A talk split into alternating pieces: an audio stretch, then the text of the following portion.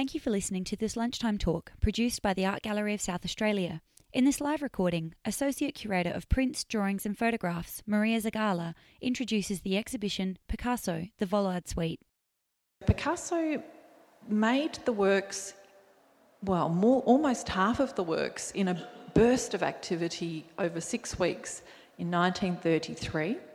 And those prints primarily represent the sculptor in his studio. And so the prints are organised in this exhibition around the walls of this room and behind the wall behind me.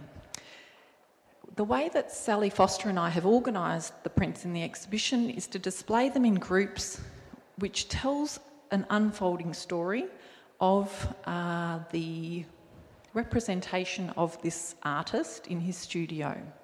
The way that Picasso dramatises the um, artist and projects, if you like, a autobiographical element into the prints is fascinating and has resulted in, I think, works that are very unusual, dreamlike, and that aspect of the dream has, is extended in this exhibition by the inclusion of a film by Picasso's friend and artistic collaborator Cocteau, The Blood of a Poet. And that film from 1930 is screening in this room to my right.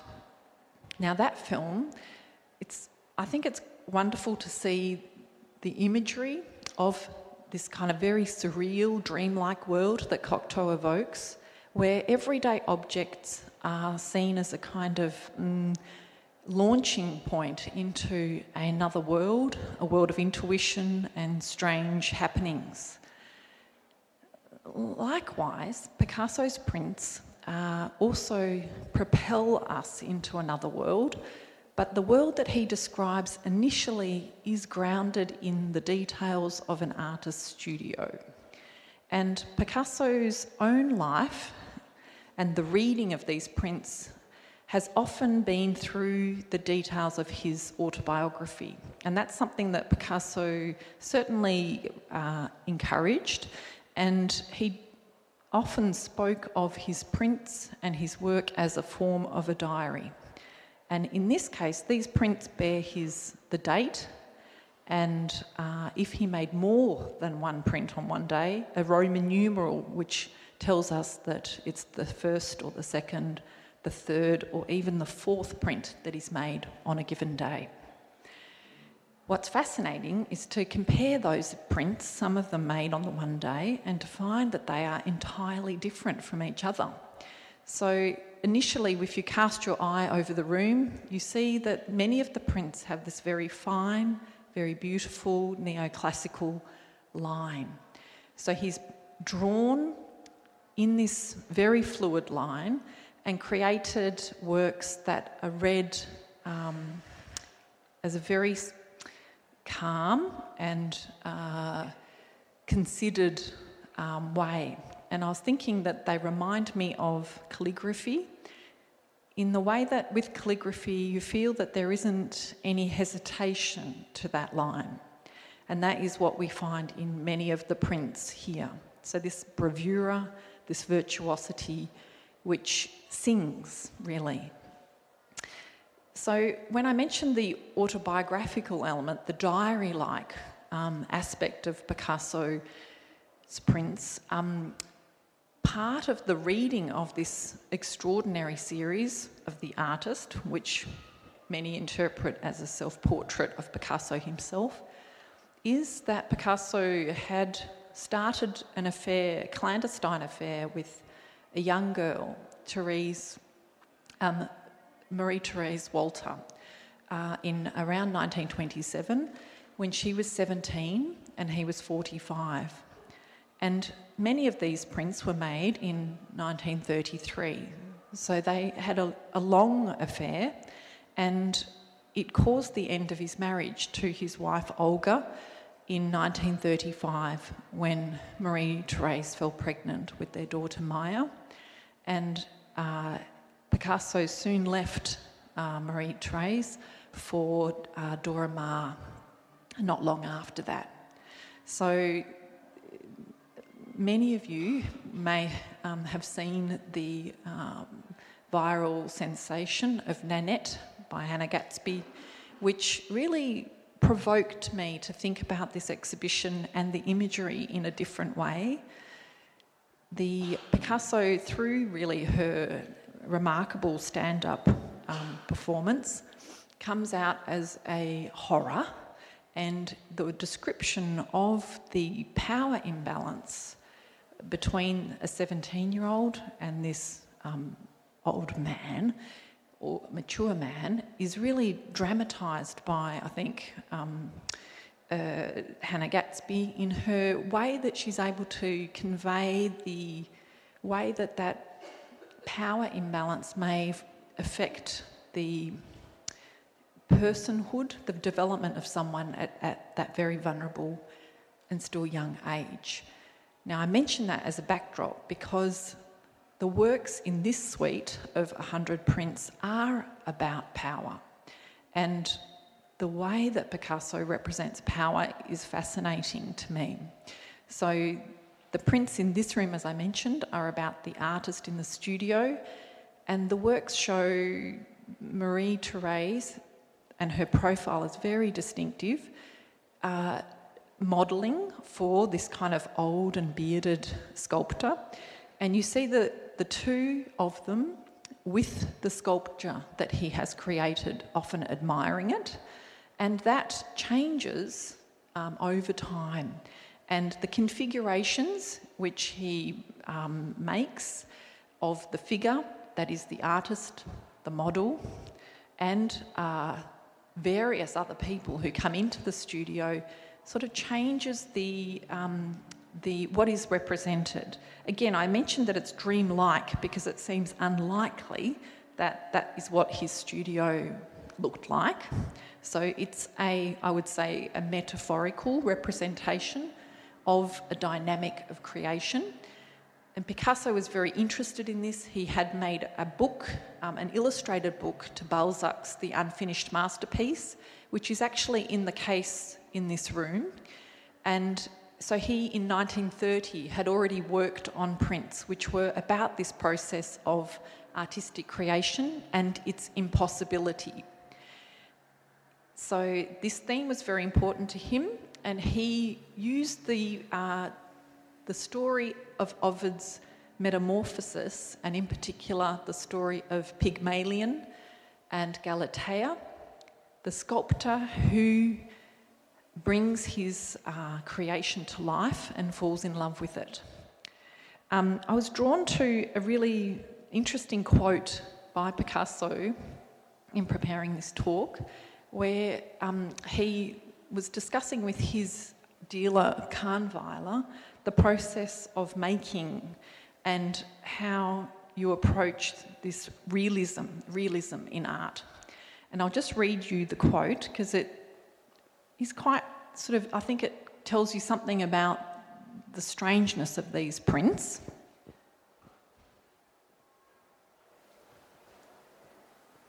He's talking about the, um, the Balzac story and the figure of the artist in the Balzac story who can never finish his creation.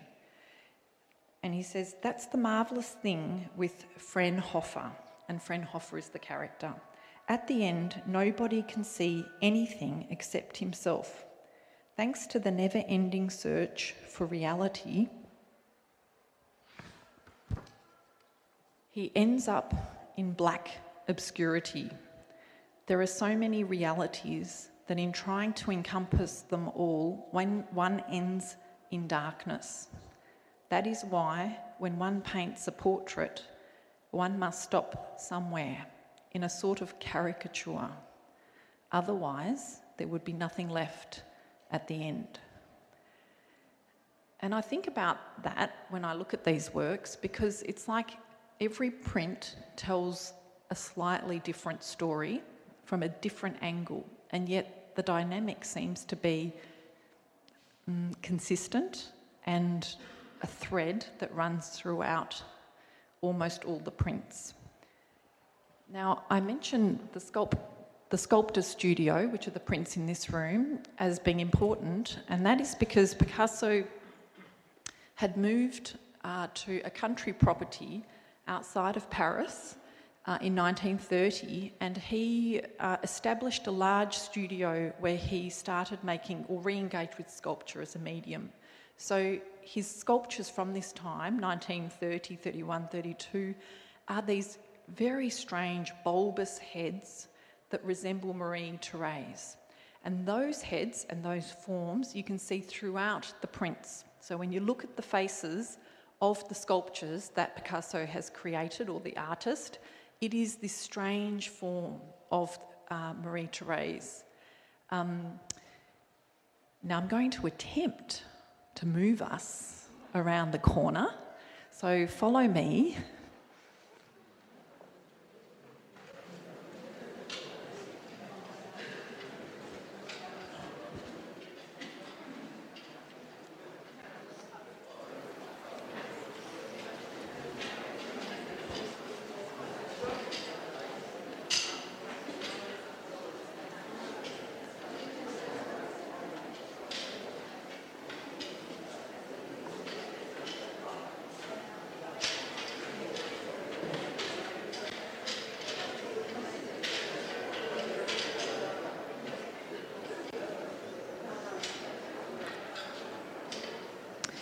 So, as you can see, that the exhibition has these small groupings, and as you follow the works around the room, you see the sculptor creating his statues.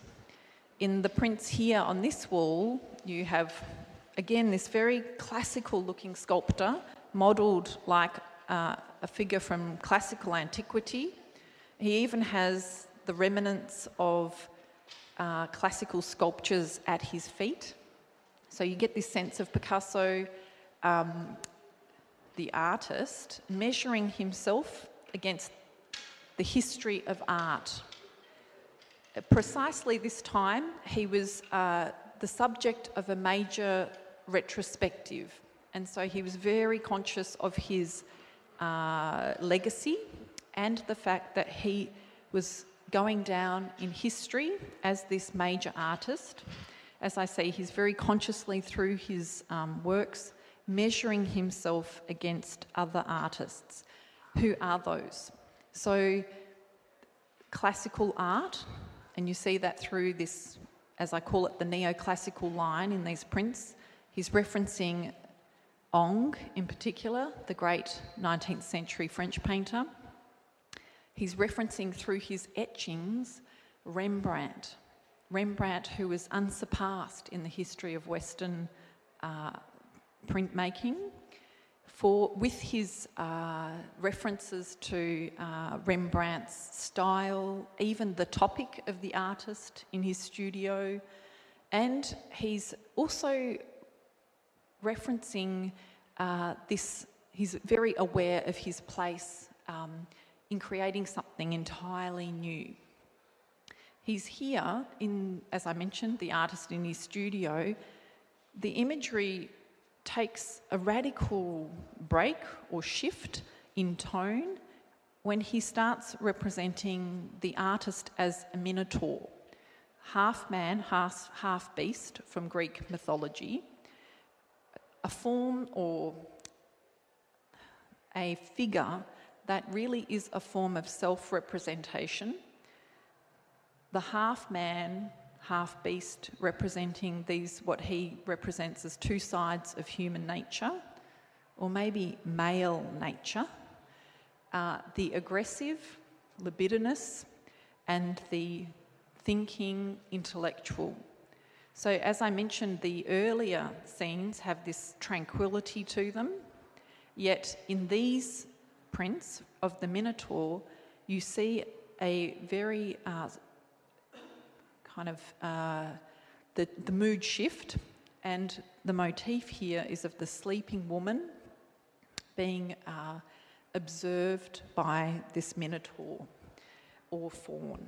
So, here in these marvellous prints, and I've included this work here by Annibale Carracci from uh, the 1590s because it shows this Italian artist representing the very same uh, subject in, in that period. So, this imagery, which we read as part of this self representation, is linked to this uh, imagery in the history of art. Picasso does something that's very unusual, and the reading of this series has confounded art historians. It's all, almost um, comical to try and uh, read the uh, interpretations of these works, which falter. It's incredibly hard for art historians to describe what is happening in these works. It is, I believe, because they have a um, they build on one another, and as I say, it's like a, a hundred part work. The, the pieces on the back of the wall here in this space represent the bullfight.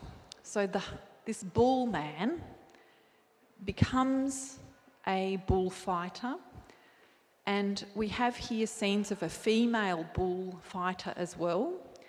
And the female bullfighter has the face of Marie Therese, and she, I thought, was being gorged by the bull, but one art historian has interpreted her as making love to the bull. So her, she certainly um, has her eyes closed, her mouth open, I thought in anguish, but it could be an orgasm. So it's this very strange imagery that is violent and sexual, um, and as I say, difficult to, um, to read. What's fascinating is that if you look at the prints together, they're created almost on the same day, and yet their style is entirely different. So I might just point out those an example of that. Here we've got the female bullfighter, and just a couple of prints down, here she is again in this kind of very, um, I don't know how to describe this actually.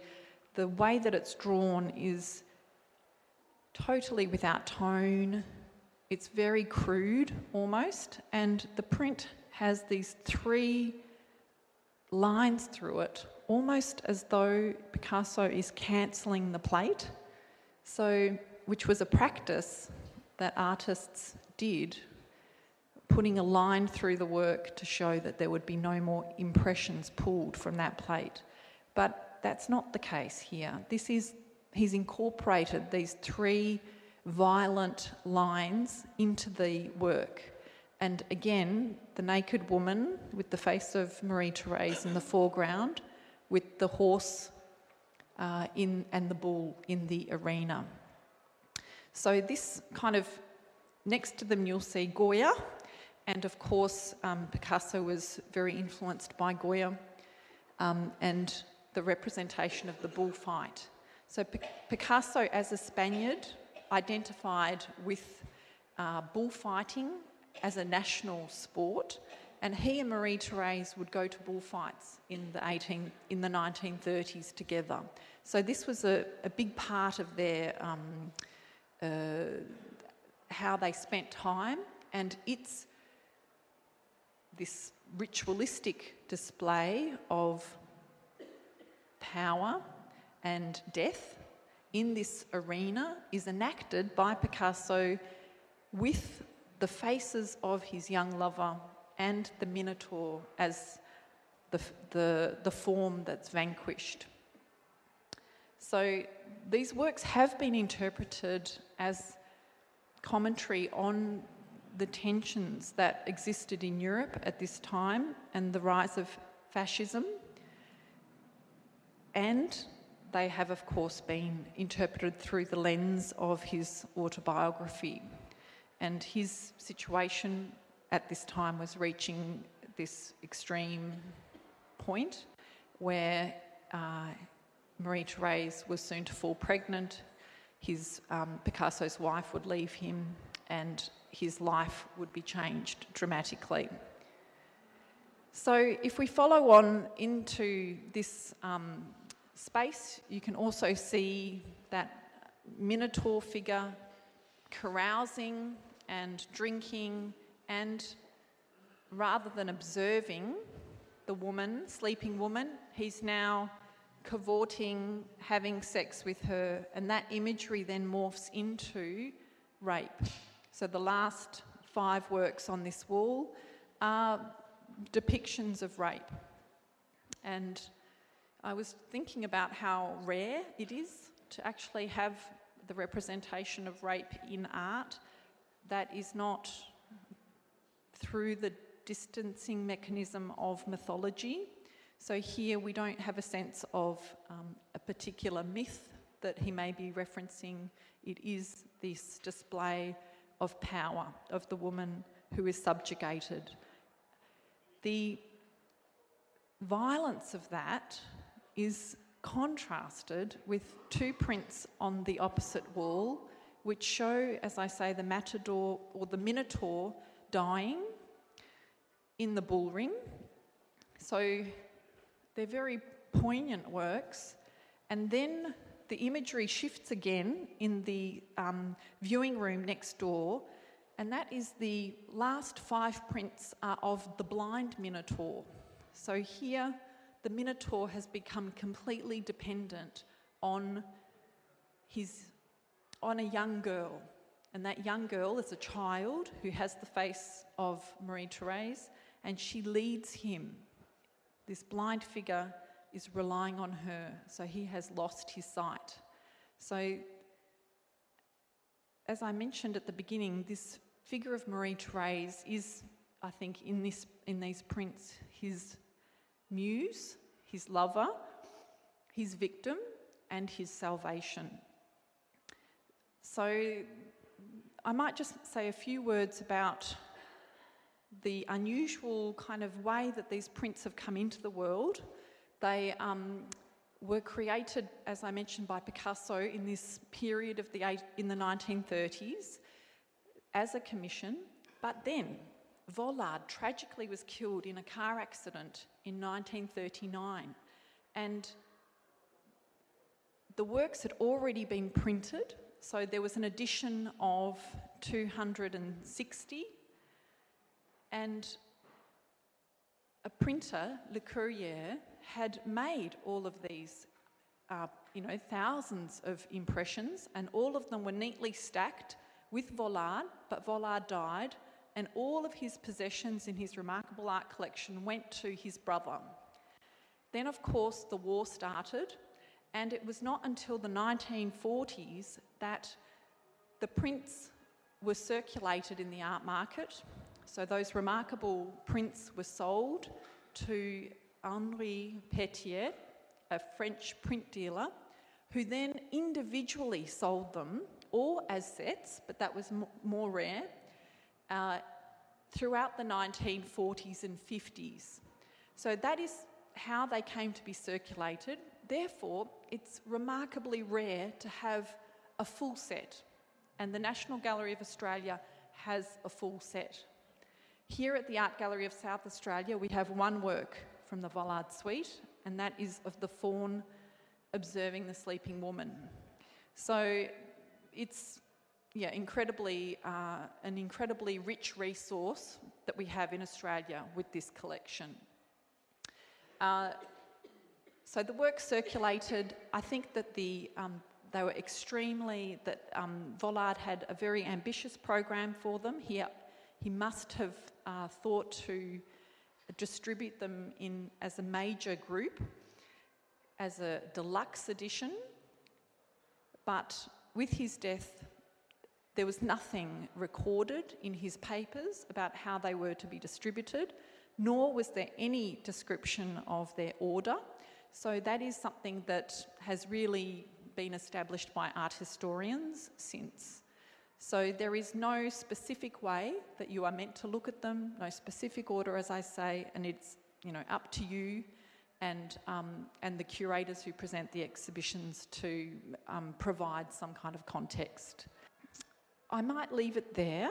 Well, thank you very much for coming, and please enjoy the exhibition um, and enjoy the drawing room, which is a fantastic resource that we've conceived around the, um, the theme of drawing, um, which is part of the exhibition too. Thank you.